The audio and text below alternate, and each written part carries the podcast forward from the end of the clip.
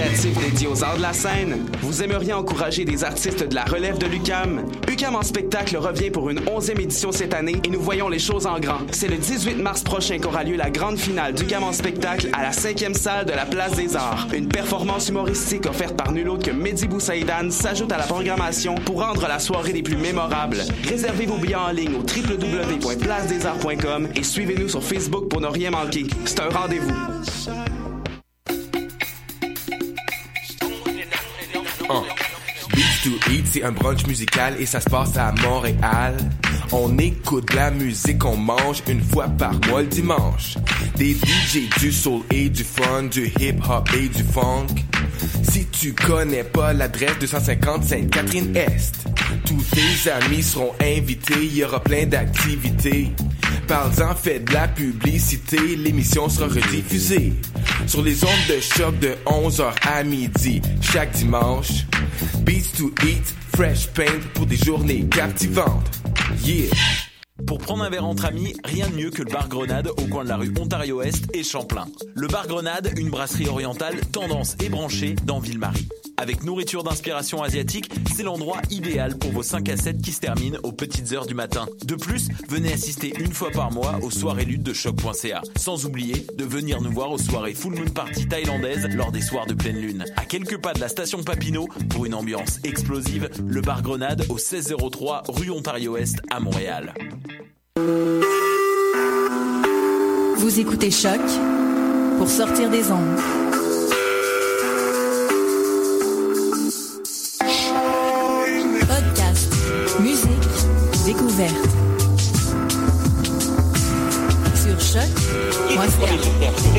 Poule Moi, je pense que c'est l'œuf. Moi, non, moi, non, je pense que c'est la poule. Non, moi, c'est la poule. Il a bien fallu qu'elle sorte de quelque part, la poule. Parce que la poule, elle prend des Mais œufs. pourquoi c'est la nuit Elle est bien née quelque part, d'un œuf. Alors, c'est quoi C'est l'œuf ou la poule L'œuf ou la poule écoutez l'œuf ou la poule. Ah, bonsoir à toutes et à tous. Pardon, vous écoutez l'œuf ou la poule, l'émission de science sur choc.ca, la radio web de l'UCAM. Alors à l'animation, ce soir, vous retrouvez Damien Grapton. Salut Damien. Bonsoir Karine. Et donc moi-même, Karine Mona. Et pour les chroniques de ce soir, nous retrouvons euh, Marion Spey. Donc Marion, nous l'avons au téléphone. Je ne sais pas si c'est possible de lui dire bonsoir Marion. Bonsoir Marion. Bonsoir, bonsoir, Ah. bonsoir. On t'entend bien, c'est bon, tout va bien. Et ensuite, nous avons Marianne des Hôtels à nos côtés. Bonsoir Marianne. Salut. Alors, euh, au sommaire de cette émission, on commencera comme d'habitude par l'actualité des sciences, euh, donc avec euh, Marion. Alors, Marion, ce soir, tu as fait des recherches sur trois sujets. Donc, en premier, tu vas nous parler des bonobos qui se souviennent de leurs anciens compagnons. Ensuite, quand un chimpanzé parasité, il a comme une attraction par rapport au léopard, donc il se jette dans les griffes du léopard. Et enfin, du bruit sous l'océan Pacifique, je n'en dis pas plus. Ensuite, nous continuerons avec notre entrevue avec notre invitée de ce soir, Pauline Neveu. Bonsoir Pauline. Bonsoir. Alors Pauline, on y reviendra, mais tu es étudiante au doctorat en sociologie à l'UCAM et tu étudies le réseau d'hospitalité Couchsurfing. Donc ça va, les filles sont pas là pour se moquer de notre accent en anglais ce soir, donc euh, je dirais couchsurfing comme je peux toute la soirée. Et pour terminer l'émission, dans la chronique Femmes scientifiques, Marianne, cette fois tu as choisi de faire le portrait de Marcel Gauvreau. Donc on reste au Québec cette fois-ci. Ouais. Euh, C'était le bras droit du frère Marie-Victorin. Oui. Et tu nous en diras plus en fin d'émission, je laisse le suspense. Et on termine comme d'habitude avec l'agenda euh, scientifique, gratuit autant que possible, étonnant et enrichissant à coup sûr. Allez, on commence tout de suite avec l'actualité des sciences de Marion Spey. Marion, est-ce que tu nous entends? Oui, j'entends très bien. Ah, N'hésitez pas à crier s'il y a un problème, mais je crois que le téléphone marche comme il faut. Alors oui, euh, le Alors, téléphone euh, satellite, hein, tu, nous, tu es en, en reportage sur le terrain. sur Mars. Et donc tu nous parles des bonobos sur Mars. Exactement. Alors on commence, euh, comme tu dis, avec un sujet sur les grands singes, sur les bonobos pour être exact, comme tu l'as dit. Euh, on les connaît d'habitude pour leurs mœurs libertines, mais c'est un autre aspect de leur vie dont on va parler ici. Alors chez les bonobos, les individus tissent des liens au fil du temps, se perdent de vue et parfois se retrouvent, un peu comme chez nous en fait. Et nous, on reconnaît nos proches par leur visage, mais aussi par leur voix. Et cette mémoire vocale reste bien présente, même après une séparation.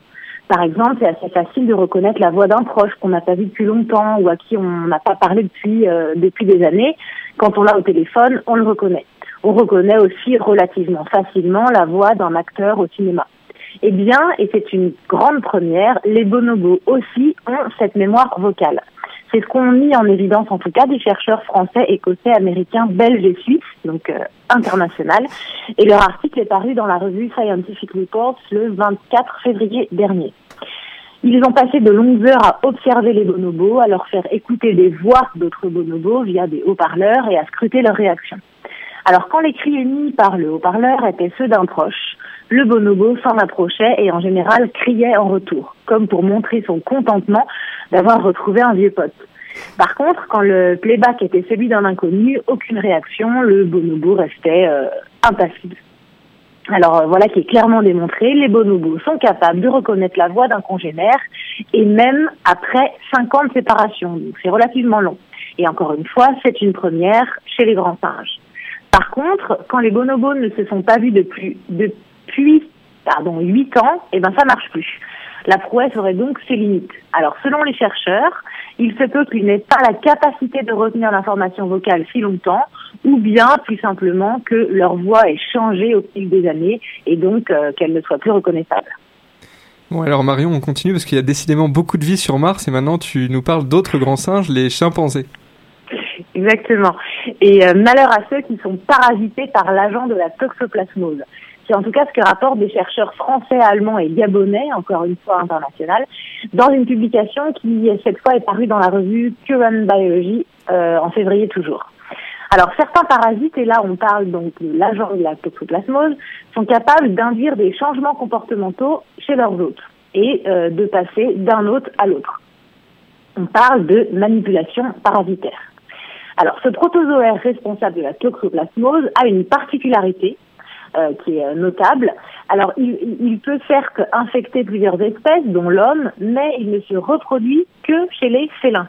Et ces félins se contaminent en ingérant une proie parasitée. Alors, on connaît, le scénario chez les souris. Un rongeur parasité par l'agent de la toxoplasmose voit son odorat modifié, si bien qu'il est attiré par l'odeur de l'urine du chat, un félin, qui est euh, évidemment le pire ennemi de la souris. Résultat, ça augmente les chances que la souris s'approche du chat et que celui-ci n'en fasse qu'une bouchée. Le gagnant, au final, c'est le parasite qui se retrouve enfin dans un félin et qui peut se reproduire. Chez l'humain aussi, euh, les scientifiques ont remarqué des effets dus à ces malins parasites. Alors non, euh, l'humain ne va pas vouloir sentir la mission d'un chat ni celle d'un lion. De toute façon, les humains modernes ne sont plus chassés par les félins. Mais par contre, on note une diminution de la concentration à long terme, une modification de la personnalité ou encore des temps de réaction prolongés. Donc l'humain aussi est euh, affecté par ce parasite. Alors je parlais de chimpanzés au départ et on en vient parce que c'est intéressant de savoir ce qui se passe chez eux euh, parce qu'ils sont des proches cousins de l'homme. Alors eux, en plus, ils peuvent encore être croqués par un félin et par un léopard pour être plus précis. Alors qu'est-ce qui se passe chez eux? Eh bien un peu la même chose que chez les souris. C'est-à-dire que les chercheurs ont montré que le malheureux chimpanzé parasité était attiré par l'urine de léopard. Et ce qui est intéressant, c'est qu'il n'est pas attiré par euh, l'urine d'autres félins, donc ni le lion, ni le chat, ni n'importe quoi d'autre, mais euh, spécifiquement le léopard qui est son prédateur. Autrement dit, la manipulation parasitaire qui est menée par l'agent de la, la toxoplasmose est extrêmement spécifique. Euh, J'ai envie de dire chapeau aux parasites. Et maintenant, on revient sur Terre, Marion, avec ta capsule spatiale. Tu nous emmènes au fond des océans, c'est bien ça? Tout à fait. On part dans les abysses de l'océan Pacifique. Alors, on dit souvent que le milieu sous-marin est le monde du silence, ou c'est en tout cas la représentation qu'on en a. Eh bien, que nenni, chers auditeurs, que nenni.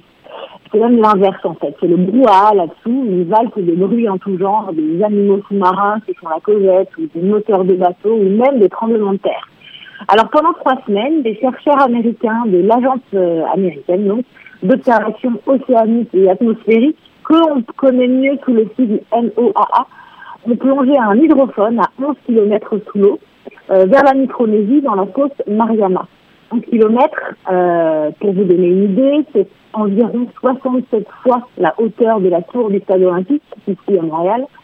Euh, et c'est plus que la hauteur de l'Everest. Alors, attends, Marion, là, on t'entend, on t'entend un peu moins bien. Vas-y, redis en parlant peut-être plus doucement. Le son est pas parfait euh, au micro. Alors, on t'écoute sur la comparaison de la tour olympique. Alors, je disais que euh, l'hydrophone donc a été plongé à 11 km et que 11 km, pour avoir une idée à peu près de ce que ça représente, c'est 67 fois la hauteur de la tour du stade olympique. Oh, ok. Et c'est aussi euh, plus que la hauteur de l'Everest, donc en profondeur, tout ça bien sûr. Alors 11 km, c'est aussi le point le plus profond jamais enregistré. Et c'est une véritable prouesse technique, euh, tant la pression à cette profondeur est forte. Alors l'idée du projet, c'est d'établir une base de référence du bruit ambiant dans les profondeurs du Pacifique, et notamment du bruit causé par les humains qu'on peut même qualifier de pollution sonore et qui, euh, ces dernières années, a drastiquement augmenté. Alors, ces enregistrements euh, pourront euh, permettre aux scientifiques d'étudier l'évolution justement de cette pollution sonore. Et ils pourront avoir une idée du dérangement exact que les bruits provoquent. Car ils affectent très probablement les habitants des profondeurs qui communiquent, qui naviguent et même qui s'alimentent en utilisant le son. La prochaine étape euh, aura lieu en 2017. Euh, l'hydrophone sera à nouveau déployé là-dessous, à 11 km, mais avec une caméra en plus, histoire d'avoir l'image avec le son. Alors avant de vous quitter, je voudrais vous proposer d'écouter euh, ce qu'on entend dans les abysses. Alors faites bien attention parce qu'on entend, on n'entend pas très bien. Au départ, on entendra une baleine des baleines qui vont communiquer. Et à la fin de l'enregistrement proposé, là on distinguera mieux, ce sera un tremblement de terre.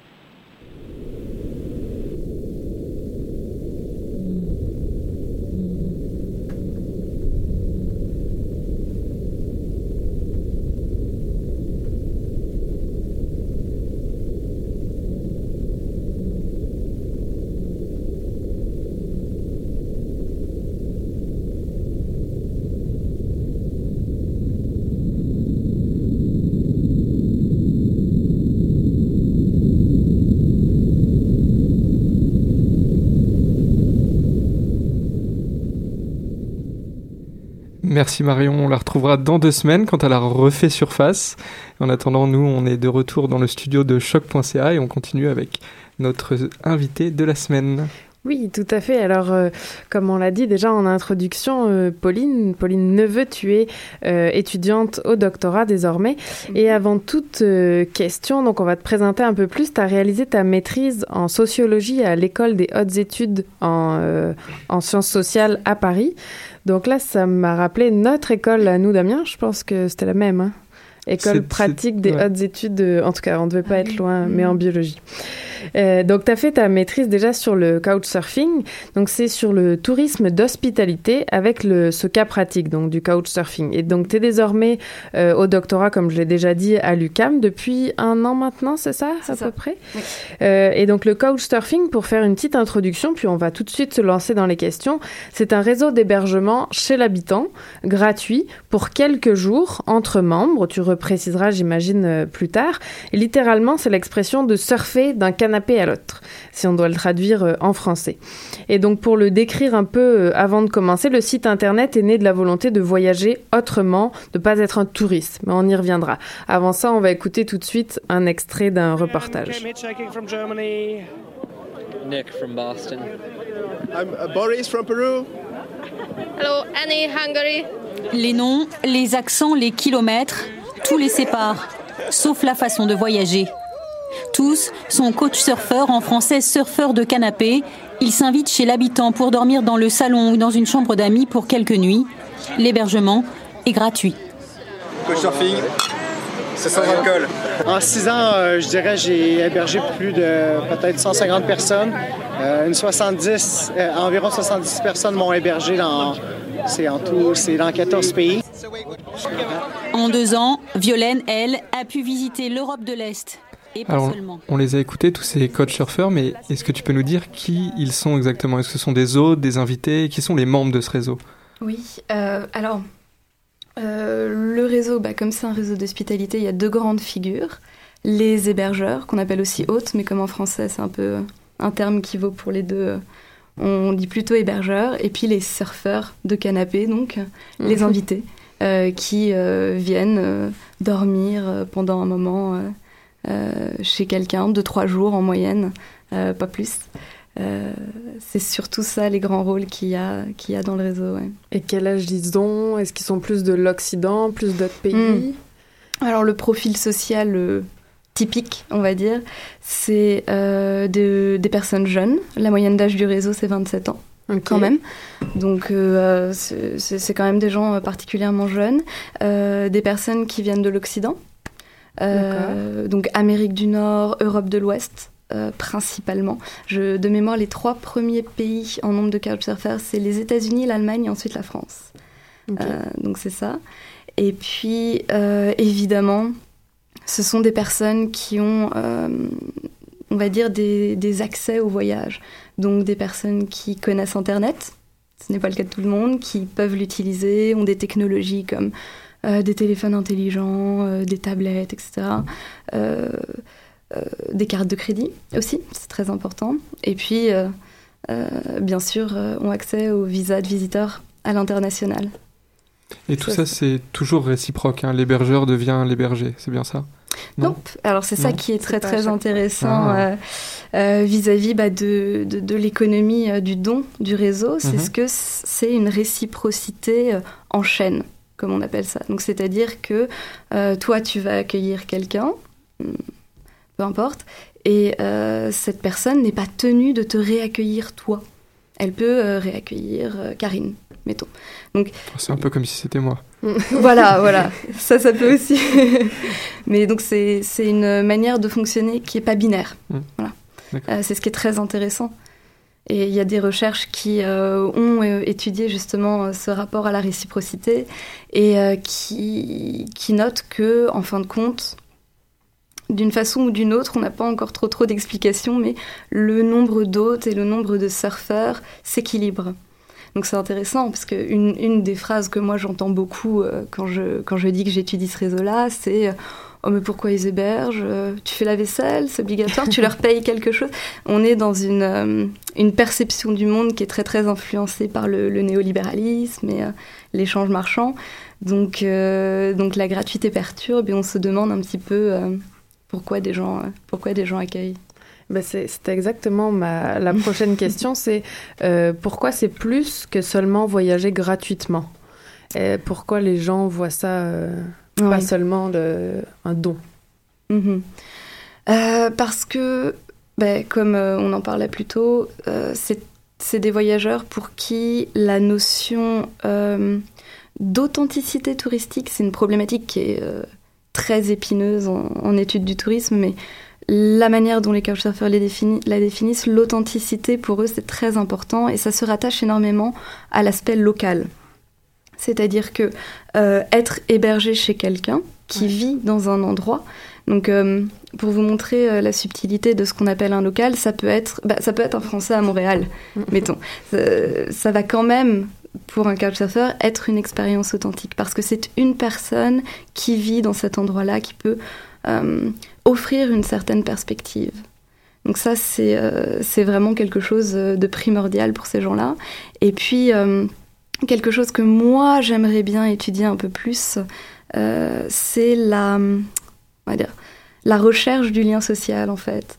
Je pense que que ce soit les hébergeurs comme les surfeurs, ils ont euh, de chaque côté, à leur manière, une aspiration à la rencontre, à la rencontre entre inconnus. Alors, comme on l'a dit un peu avant, c'est des profils similaires, il y a une certaine homophilie sociale, comme on dit en sociologie. Euh, C'est-à-dire. On le dit en sociologie, mais dans la vie, oui, ça veut dire quoi? J'allais y venir. C'est-à-dire, euh, bah, en fait, des caractéristiques sociales extrêmement similaires. C'est des gens des classes moyennes, moyennes supérieures, des personnes qui parlent anglais, des gens jeunes, euh, de l'Occident. Voilà. ça reste d'un point de vue sociologique des gens similaires, même si chaque personne est unique et chaque rencontre est unique quand même. Et euh, je pense que euh, oui, il y a une aspiration pour les surfeurs à lutter contre une forme de solitude du voyage quand on voyage tout seul. Ça peut être euh, une activité qui est finalement très exigeante, très solitaire. Et puis pour les hébergeurs, la même chose, mais de façon beaucoup plus ancrée géographiquement. je sais que ce que font certains hébergeurs quand ils arrivent dans une nouvelle ville, mettons, parce que c'est des gens mobiles en soi, euh, pour les voyages, mais aussi euh, d'une ville à l'autre, euh, eh bien, ils vont aller aux soirées couchsurfing qui sont organisées donc de temps à autre pour rencontrer du monde, ou alors ils vont héberger des gens. en disant bah moi ça me fait rencontrer du monde, je connais pas beaucoup de personnes, ou encore une que j'aime bien, euh, je peux pas voyager. C'est des férus de voyage, hein. on s'en doute les membres. Euh, je peux pas voyager, alors c'est le voyage qui vient à moi. Donc c'est un peu ça la différence entre, re- entre recevoir finalement quelqu'un de sa famille qu'on connaît bien, un ami, on préfère recevoir un inconnu puisque ça nous fait voyager un petit peu. Parce que finalement celui qui héberge ne peut ne jamais voyager, mais voyager euh, chez lui en recevant des, des inconnus. C'est bien ça en fait. L'idée un peu... Est-ce que c'est ça qui les motive? Vraiment Dur. Les motivations, elles sont vraiment multiples. Ça, c'est une de celles qui est le plus évoquée euh, par les gens, cette idée. euh, moi, ce que j'avais appelé dans le mémoire les, euh, les voyages immobiles, cette idée, ah, j'aime vraiment euh, la culture, toute, toute cette tendance cosmopolitiste qui, est, qui, est, qui est très très forte chez les couchsurfers. Et, et donc, en effet, héberger quelqu'un qui vient d'une autre culture, c'est un peu, on va dire, euh, l'exotisme pour un week-end, si j'ose dire, euh, une espèce de d'altérité comme ça qui arrive, qui débarque, et c'est quelque chose qui est recherché chez les hébergeurs. Mais il n'y a pas uniquement ça, il y a toute une logique aussi, des fois, euh, de volonté de rendre ce qu'on a donné, donc là, beaucoup plus dans, dans le don. L'idée, bah, moi, on m'a beaucoup hébergé, j'ai beaucoup utilisé le réseau, alors de fait, bah, pour que le réseau fonctionne, j'héberge à mon tour. C'est euh, c'est assez multiple. Il y a une volonté de lutter contre la solitude aussi, des fois, pour les hébergeurs. Ah, tiens, alors justement, ça je me demandais, est-ce qu'il y a une volonté de, de faire des rencontres? De dire, bon, bah, je, je vais peut-être, ren- je suis seul, je suis célibataire, je vais peut-être rencontrer quelqu'un? Mm. À des rencontres amoureuses. Ouais, oui, ouais, j'étais en train de me dire, ben oui. c'est Oui, le oui, but. les rencontres, on en parle depuis le début. bien, ouais, pas seulement des rencontres amicales, mais ce qu'on entend toujours parler de, de, de réseaux, de Mm, rencontres, de- mm, mm, on a entendu parler de mythiques. Enfin, honnêtement, je connais pas très bien, mais il il existe plein de sites internet. Non, pourquoi tu rigoles, Karine Non, je ne fais pas de blague ce soir, parce que bon, Euh. c'est ce que ça a donné. Je ne fais pas de blague. Donc il existe beaucoup de, de sites de rencontres. Est-ce que c'est pas une, ça peut pas être un moyen dérivé? Absolument. Je pense que euh, il y a une, une, une utilisation euh, du site qui est faite dans le but de, euh, de rencontrer euh, euh, des personnes pour euh, des relations euh, fugaces. euh, ça, ça, ça n'est pas du tout, euh, pas du tout étonnant. Et, et même, je pense que là, dans cette question-là, on peut vraiment voir les rapports genrés dans Couchsurfing. J'ai pas énormément étudié ça, mais c'est évidemment très présent. Juste pour vous donner une anecdote que je trouve assez drôle, je vais à une université doctorale à Marrakech dans une semaine d'ailleurs. Et donc, je me suis dit, bah, je vais faire du couchsurfing, normal. et euh, j'ai envoyé une requête publique, donc c'est-à-dire que euh, toute personne, tous les hébergeurs de Marrakech peuvent voir ma requête qui Ah, dit euh, Bonjour, je m'appelle Pauline, je viens pour une conférence, je suis super sympa, hébergez-moi, grosso modo. et euh, ces, euh, ces demandes publiques-là, très honnêtement, j'avais fait la même chose à Amsterdam. C'est rare d'avoir des réponses. En général, les gens apprécient qu'on leur envoie des messages personnels en disant J'ai lu ton profil, j'ai lu tes références, tu m'as l'air très sympa. À Amsterdam, donc, j'avais reçu trois réponses.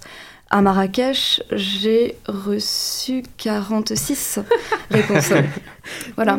Euh, Ton profil a plu. donc mon profil a plu. Je pense que c'est surtout le profil de euh, jeune femme euh, occidentale voyageant, voyageant jeune, euh, voyageant seule, pardon, qui, euh, qui a plu, surtout. Mais pour dire la, la, ouais, ouais, la- le rapport au genre. Et donc évidemment, on a des messages euh, assez camouflés, mais dont on sait très bien où ils veulent en venir quand même, disant Ah bah oui, super sympa, hébergement. Il y a même des gens qui sont dans le désert, dans le Sahara, euh, qui, qui t'envoient des messages, alors que bon, pas du tout.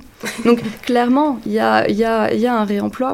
Et puis, euh, je, je terminerai en disant que euh, comme aussi il y a cette homophilie sociale, maintenant tout le monde sait ce que c'est, dans Couchsurfing, euh, c'est très connu en sociologie, les couples se forment dans les mêmes euh, classes sociales, dans les mêmes cercles sociaux.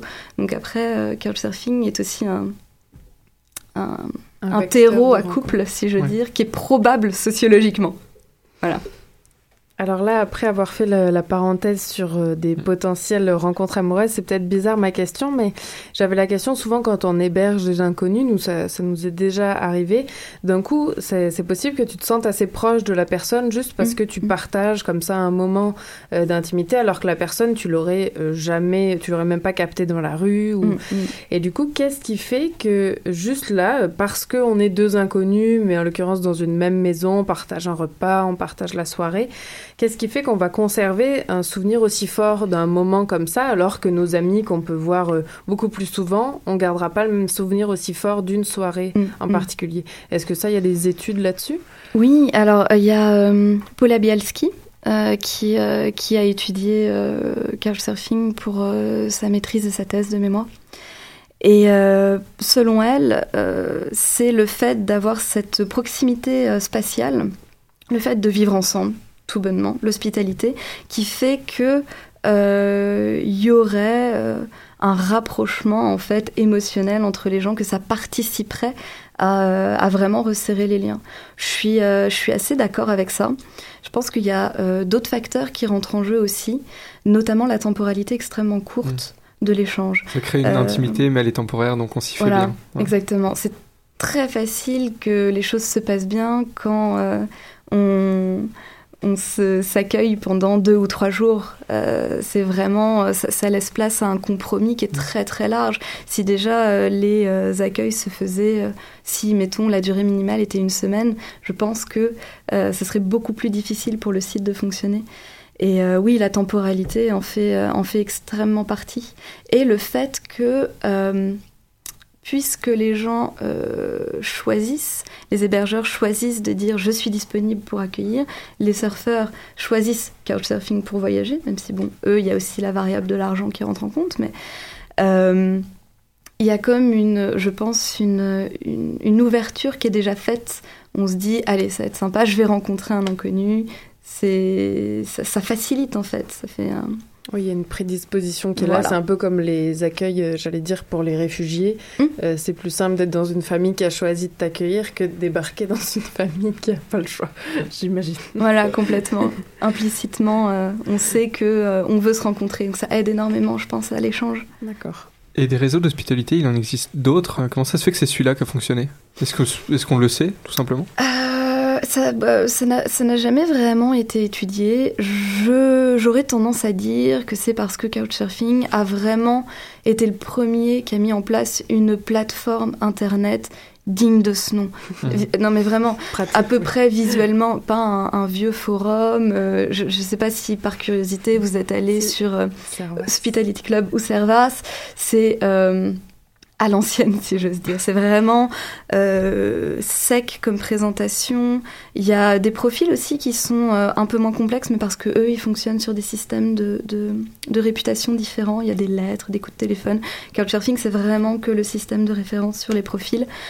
Euh, Donc il y en a d'autres qui existent encore, qui fonctionnent oui, encore. absolument, absolument. J'ai interrogé une couchsurfeuse pour mon mémoire dont la mère avait utilisé Servas et qui utilisait toujours Servas. Mais alors, c'est tout un processus. Il faut aller rencontrer un ambassadeur dans sa région qui nous donne une lettre. Cette lettre, il faut la renouveler tous les je ne sais combien. Enfin, Couchsurfing, c'est vraiment inséré dans le côté euh, nouvelle technologie. Bah, ça, ça a été fait à San Francisco en plus.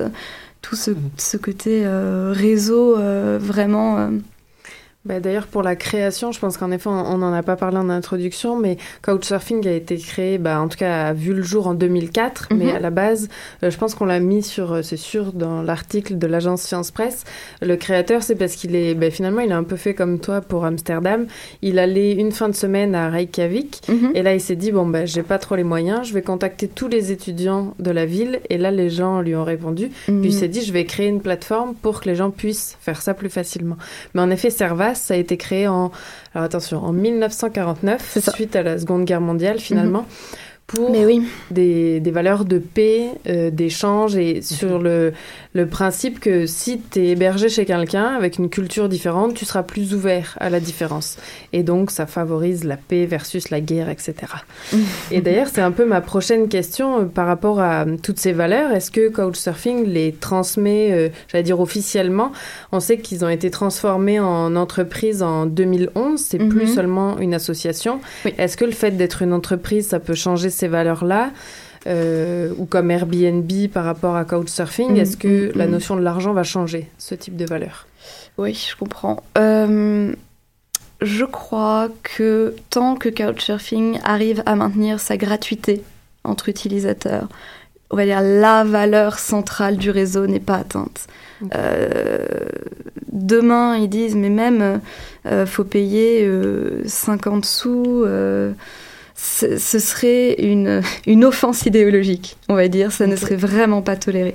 Et même si le changement de statut juridique a euh, suscité des réticences, bah, il est vrai qu'après tout, dans le fonctionnement, les membres n'ont pas vraiment vu tant de changements. Il n'y a pas de publicité. C'est d'ailleurs un mystère. D'ailleurs, euh, euh, comment Couchsurfing faisait vraiment avant pour, euh, pour se financer. Moi, j'ai pas toujours pas la réponse, mais euh, il n'y a pas de publicité sur le site, il n'y a pas de, moi, du moins, j'ai pas la sensation de spam, de réseau de voyage ou quoi que ce soit, d'adresse mail vendue, récupérée. Donc, je, je pense que les valeurs Couchsurfing, étant donné que c'est principalement les membres qui les habitent, tant que la gratuité est là, c'est assez sécure alors maintenant, la prochaine étape, toi, de ta recherche dans ce, dans ce domaine du couchsurfing, ça va, ça va être quoi Pour terminer un peu en ouverture sur mhm. cette entrevue? Euh, la prochaine étape, c'est une bonne question. Je, je souhaite essayer de comprendre euh, principalement comment, en fait, un lien social euh, tel qu'il est suscité dans Couchsurfing peut s'articuler en fait avec l'hospitalité. Je ne sais pas si c'est euh, si c'est très clair, mais en fait, euh, comment est-ce qu'on sociabilise, comment est-ce qu'on se se connecte avec un étranger avec qui l'on vit? Je crois que dans bah il y a euh, je ne sais plus quel sociologue connu qui a dit le comment en sociologie donne énormément de réponses, bien plus que le pourquoi. D'accord. Et euh, dans, dans, dans, la maîtrise, j'ai beaucoup fait le pourquoi, euh, mhm. les, les, motivations touristiques, etc. Et là, je pense que euh, ce serait très intéressant de cerner les, les compétences qu'ont les couchsurfers. Comment est-ce que, au fur et à mesure, on arrive à rendre quand même une situation qui est socialement hyper exigeante, vivre avec un inconnu pendant deux jours, bah, comme une forme de routine du voyage. ça, je crois que c'est ce qui m'attend. Ok, comment se crée le lien social dans l'hospitalité Voilà, voilà. D'accord. Et donc, euh, vraiment, la dernière question pour terminer. Euh, d'après toi, c'est l'œuf ou la poule Ah oui Je n'attendais pas. Euh, bah, je dirais l'œuf, parce que je suis plus poussin que poule. Mais voilà, parfait, très scientifique quand même. merci. Bon, ben, merci beaucoup, Pauline, en tout cas, pour euh, cette entrevue sur euh, le couchsurfing. Merci à toi. Et maintenant, on, va, on va faire une petite pause en musique avant de retrouver Marianne.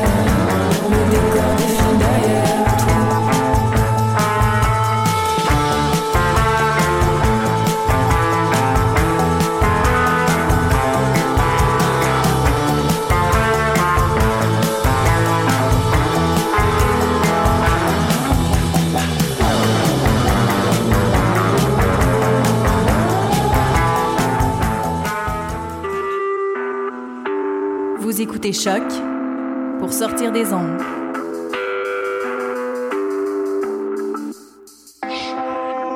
Podcast, musique, découverte. Sur choc.ca.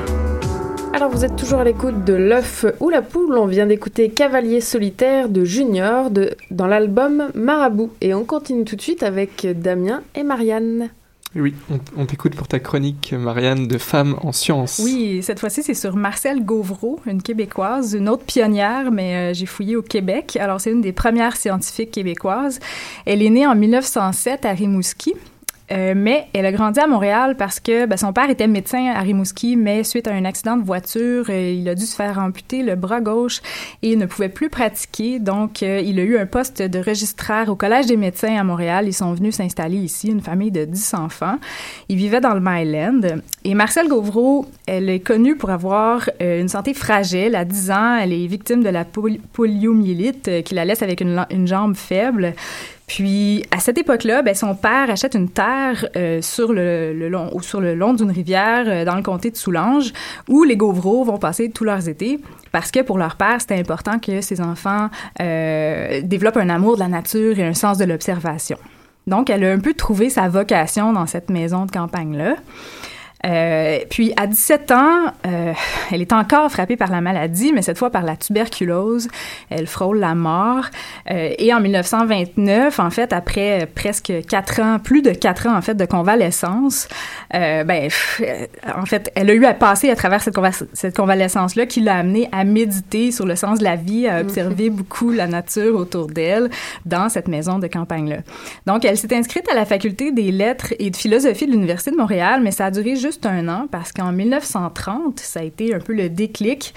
Euh, le frère Marie-Victorin, qui, pour ceux peut-être les très jeunes qui ne le connaissent pas, qui est un savant de réputation mondiale, qui est le grand scientifique au Québec, euh, qui a fondé l'Institut botanique et le Jardin botanique de Montréal, euh, qui a joué un rôle majeur dans la fondation euh, des principaux organismes scientifiques du Québec francophone, dont l'Association canadienne-française pour l'avancement des sciences, hein, l'ACFAS.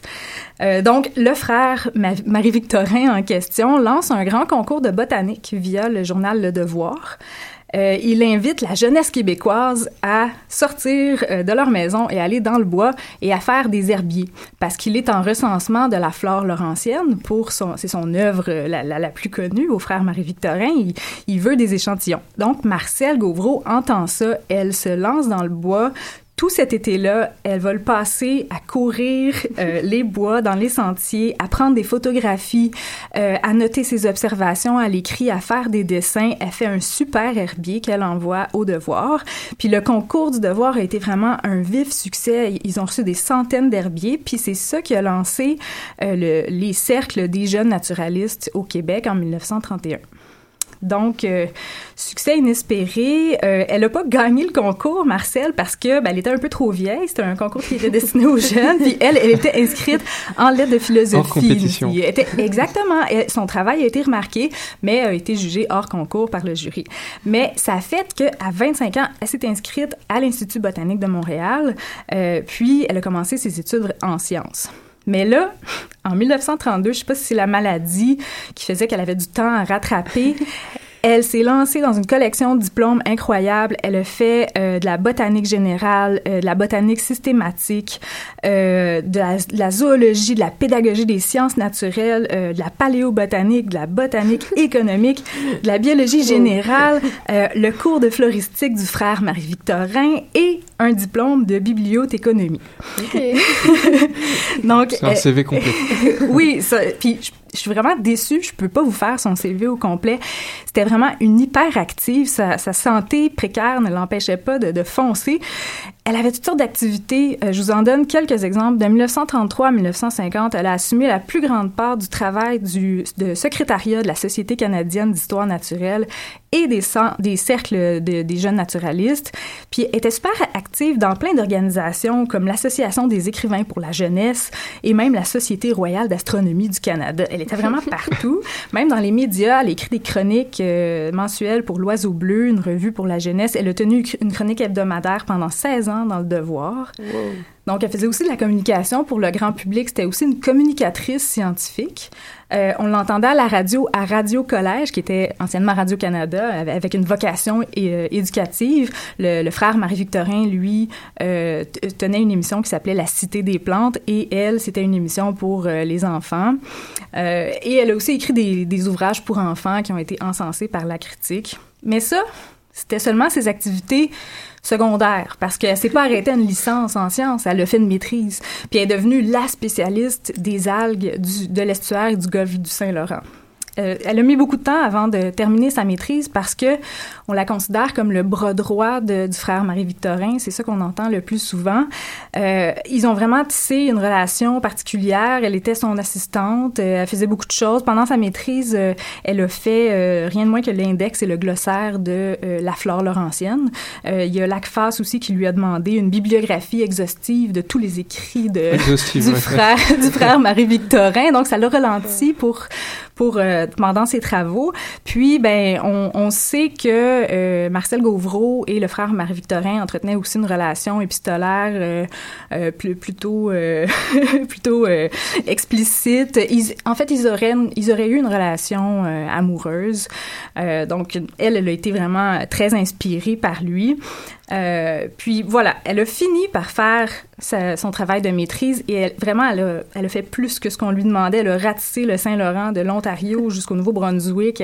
Puis euh, elle a rendu son, son mémoire en 1939, mais c'est quand même, en fait, ça s'appelle euh, Les algues marines du Québec et c'est resté un ouvrage de référence à tel point que ça a été publié en 1956 par euh, le Jardin botanique de Montréal.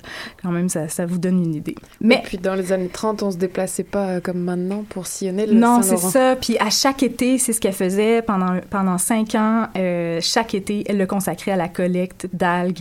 Et euh, puis elle a fait ça. Un été, elle a fait le tour de la Gaspésie avec Pierre Dansereau, le célèbre écologiste, et sa femme. En tout cas, c'est un destin incroyable. puis, mais on la connaît euh, le, le mieux, en fait, pour, la, pour avoir fondé l'école euh, L'Éveil. C'est une école pour euh, les jeunes. Euh, puis c'est une école où on n'apprend pas à lire, mais plus à observer et vraiment à développer un sens des sciences de la nature. Euh, donc, c'est son plus grand accomplissement et s'est dévouée à cette école-là jusqu'à sa mort euh, en 1968. Elle n'avait pas d'enfant, mais euh, voilà, jusqu'à ses derniers jours, euh, elle fut une femme de, de cœur, vraiment une femme exceptionnelle. Puis on dit euh, qu'elle était super enjouée, elle était motivée et elle le faisait avec le sourire. donc, euh, Elle aura donc légué une école à Montréal, en plus de ses travaux. Elle aura donc légué une école à Montréal, en plus de son travail. Oui, euh, son, en fait, il y a eu une école aussi qui a été nommée à son nom. Je pense qu'elle n'existe plus. Euh, puis on parle beaucoup de toponymie euh, ces derniers jours au Québec. Euh, moi, je pense que peut-être qu'une rue Marcel Gauvreau, ce serait bien oui, à Montréal. On la trouvera. on la trouvera, on la mettra en photo sur les réseaux sociaux pour euh, Oui, illustrer ta puis euh, son destin est tellement fantastique. Il y a- il y a- je mettrai des liens aussi euh, parce que son histoire, vraiment, si ça vous intéresse, ça vaut la peine. Merci Marianne. ça m'a fait plaisir. Merci.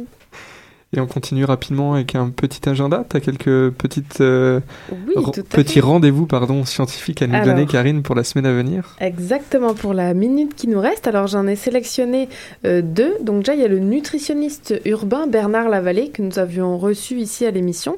À l'époque, c'était pour nous parler du documentaire sur le sucre. Il se lance dans une multitude de conférences. Donc je vous invite à regarder son site parce qu'il y en a tellement, dépendamment du lieu que vous préférez. Euh, là, c'est parti au mois de mars. Le 12 mars, il en a deux. Le 15 mars, on en a une à Verdun. Donc vous avez tout à fait le choix. C'est sur son livre Sauver la planète, une bouchée à la fois ou bien sur les cinq tendances du moment en alimentation et en nutrition. L'autre événement que j'ai sélectionné à l'Université de Montréal, le 15 mars à 19h, c'est une conférence en astronomie. Donc euh, c'est dans le, pavillon de physique, je pense. C'est sur les exoplanètes et ça sera suivi d'un atelier d'observation en collaboration avec le Cosmodome, donc du ciel, n'est-ce pas, en fonction de la météo. Voilà. Ben, Merci Karine pour euh, tous ces petits rendez-vous scientifiques. Il nous reste à conclure très très rapidement. Merci à notre invitée Pauline Neveu. Merci à Marianne pour ta chronique. Merci, à Marion au téléphone. Et puis on se retrouve la semaine prochaine. Et merci à Tristan à la technique, merci Damien et à la semaine prochaine. À bientôt. Qui était le premier sur Terre? C'était l'œuf ou la poule? Moi, je pense que c'est l'œuf. Moi, non,